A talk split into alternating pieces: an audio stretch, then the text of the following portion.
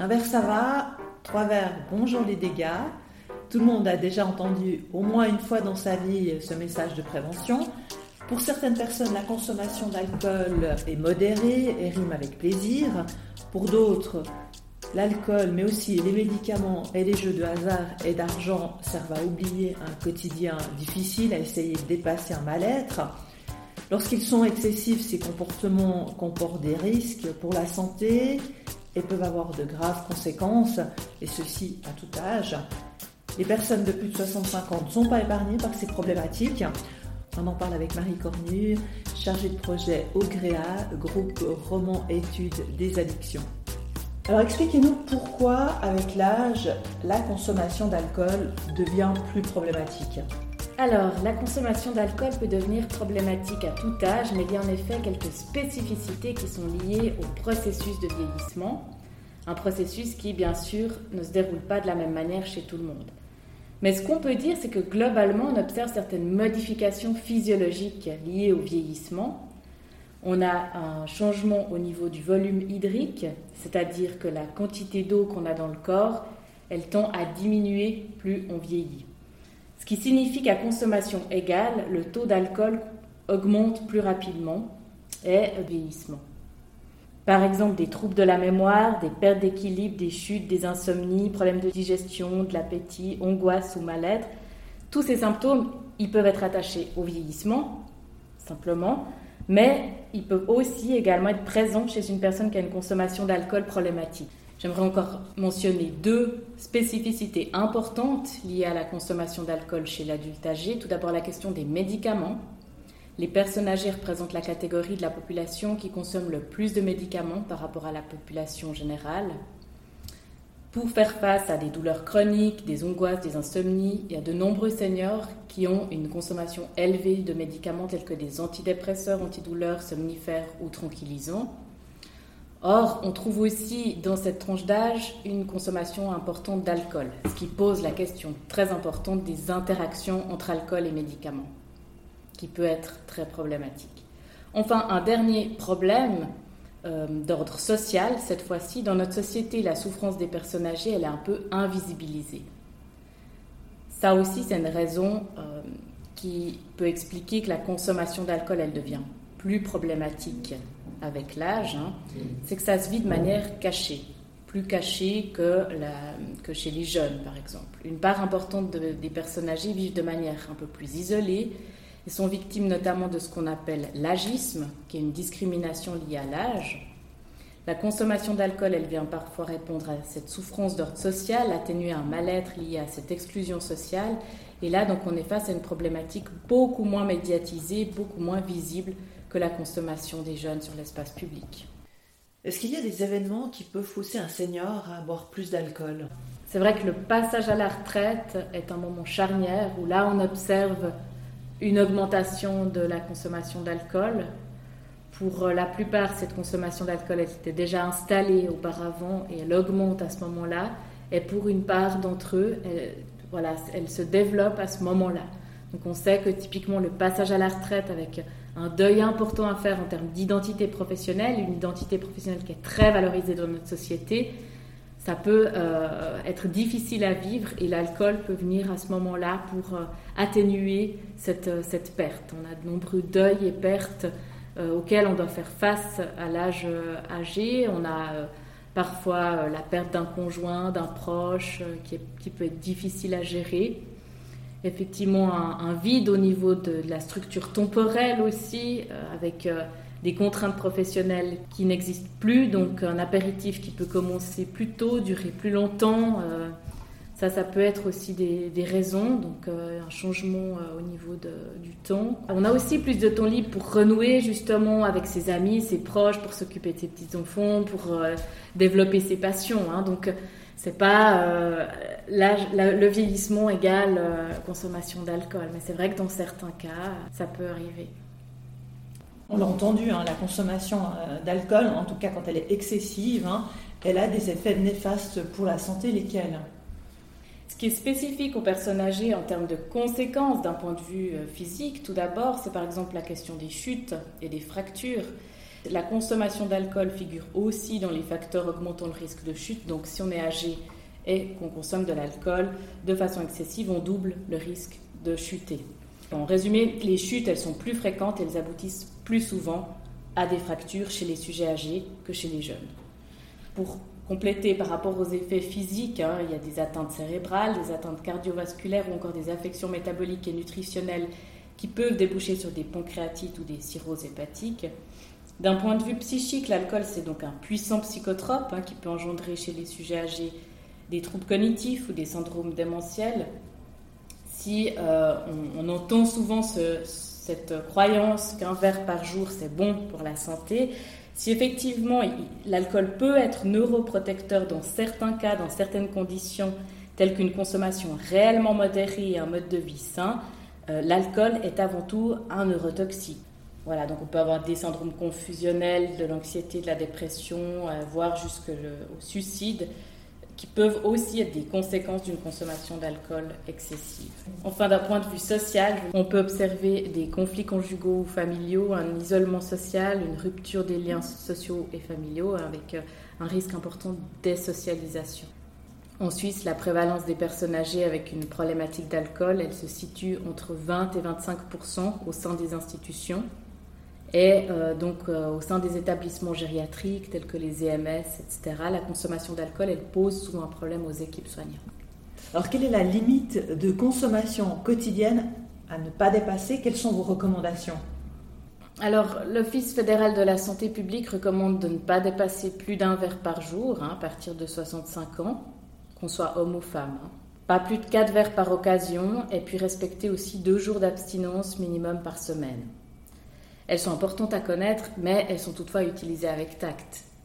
Euh, on ne peut pas arriver vers une personne âgée qui a bu durant de nombreuses années et qui boit de grandes quantités d'alcool en voulant lui imposer ce type de normes en lui disant qu'il faut absolument pas dépasser un verre par jour.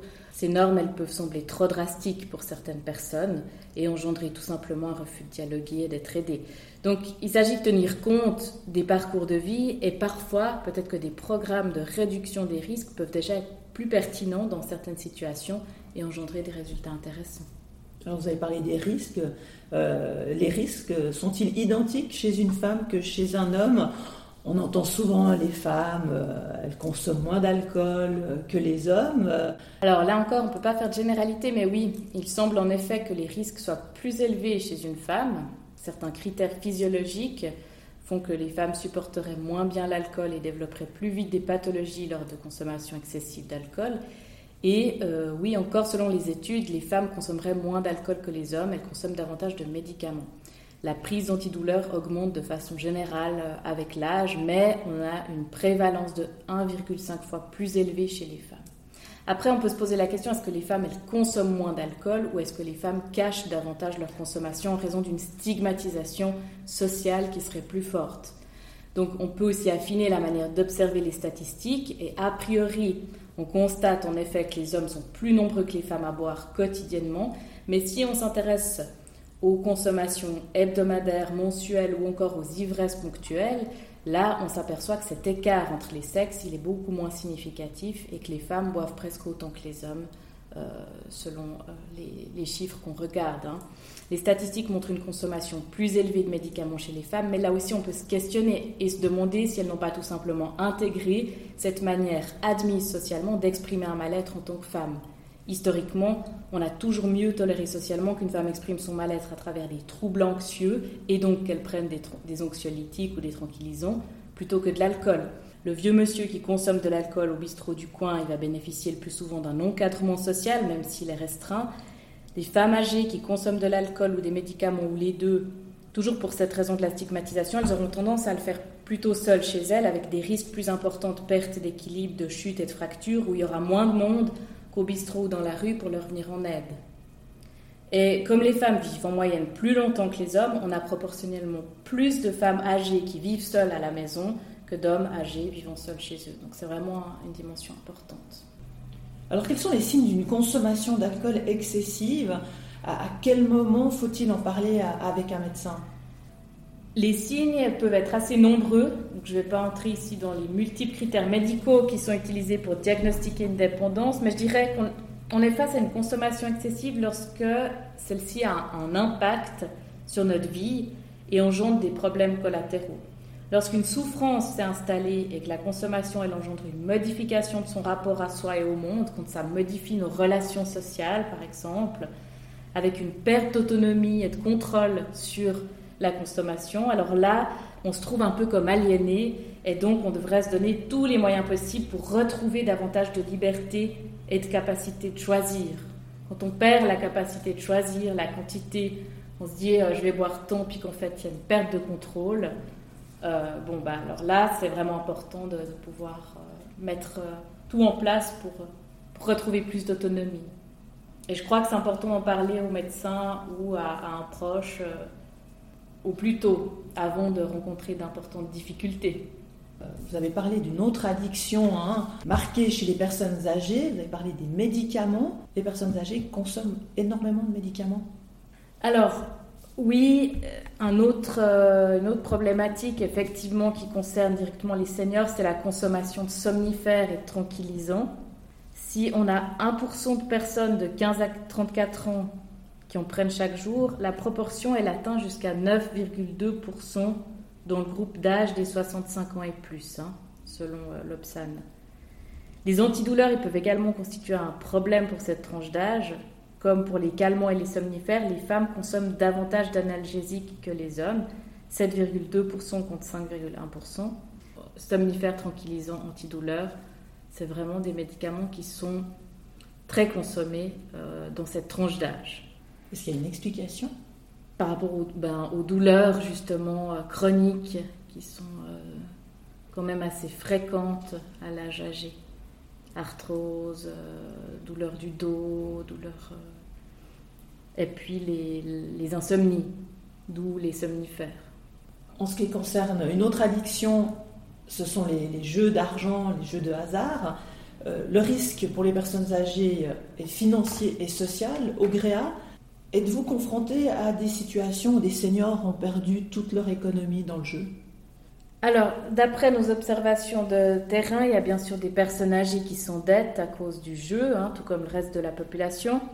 C'est surtout les personnes qui jouent euh, au tactilo, donc aux, distributeurs euh, de loterie électronique et au casino. Hein. On s'endette pas trop en jouant au billets à gratter, mais généralement dans le jeu, euh, d'abord on a des problèmes financiers, effectivement, on s'endette, on demande de l'argent et on demande de l'argent à ses proches et après on a des problèmes d'ordre social. Il y a des études étrangères qui ont montré que ce public avait été particulièrement à risque en la matière. Sur la base de ce constat, le canton du Valais, par exemple, a produit une campagne de sensibilisation à destination des aînés, avec un flyer justement pour sensibiliser à cette question. Ils sont bien sûr concernés, mais voilà, en Suisse actuellement, on n'a pas de, données chiffrées. On sait que c'est quand même les jeunes qui sont le plus concernés par cette problématique des jeux d'argent. Où trouve-t-on de l'aide ou des informations quand on sent que l'alcool, les médicaments ou le jeu devient une béquille pour se sentir mieux, moins seul alors, pour les seniors en particulier, on peut, on peut conseiller le site internet Addiction et Vieillissement. On a le site internet Safe Zone aussi, qui propose également de nombreuses ressources en matière d'addiction pour les adultes hein, de tout âge. C'est possible aussi de téléphoner au GREA ou Addiction Suisse, puis là on va réorienter en fonction des besoins de la personne et puis de son lieu d'habitation, puisqu'il y a des antennes régionales, des services qui peuvent soutenir les personnes dans toute la Suisse. Et quelles seraient vos recommandations pour éviter une consommation euh, problématique pour les personnes qui se sentiraient glissées? Alors, je dirais que c'est important de pouvoir réactiver ces ressources individuelles et collectives. Les personnes âgées, en particulier, elles ont une grande expérience de vie. Elles ont mis en place tout au long de leur parcours de vie des stratégies quand ça allait moins bien pour faire face aux problèmes. Donc il y a des ressources qui existent, parfois elles sont devenues moins accessibles pour différentes raisons, elles ont été un peu oubliées. Et donc essayer d'identifier ces ressources pour les remobiliser, se poser la question, bah, durant ma vie quand ça allait mal, comment j'ai fait pour m'en sortir? Ça c'est au niveau individuel, ça touche à la capacité de résilience aussi. Mais au niveau collectif, je dirais que euh, nous devons tout faire pour rester en lien, sortir de la peur de déranger, de la honte, de la culpabilité, toutes ces embûches-là, Souvent, les consommations, elles vont s'installer pour atténuer des, sentiments de solitude qui sont trop lourds. Donc, c'est important d'oser téléphoner à un proche, un ami, une amie, inviter une voisine à prendre le thé. Alors, bien sûr, lorsque la mobilité est réduite, c'est plus difficile.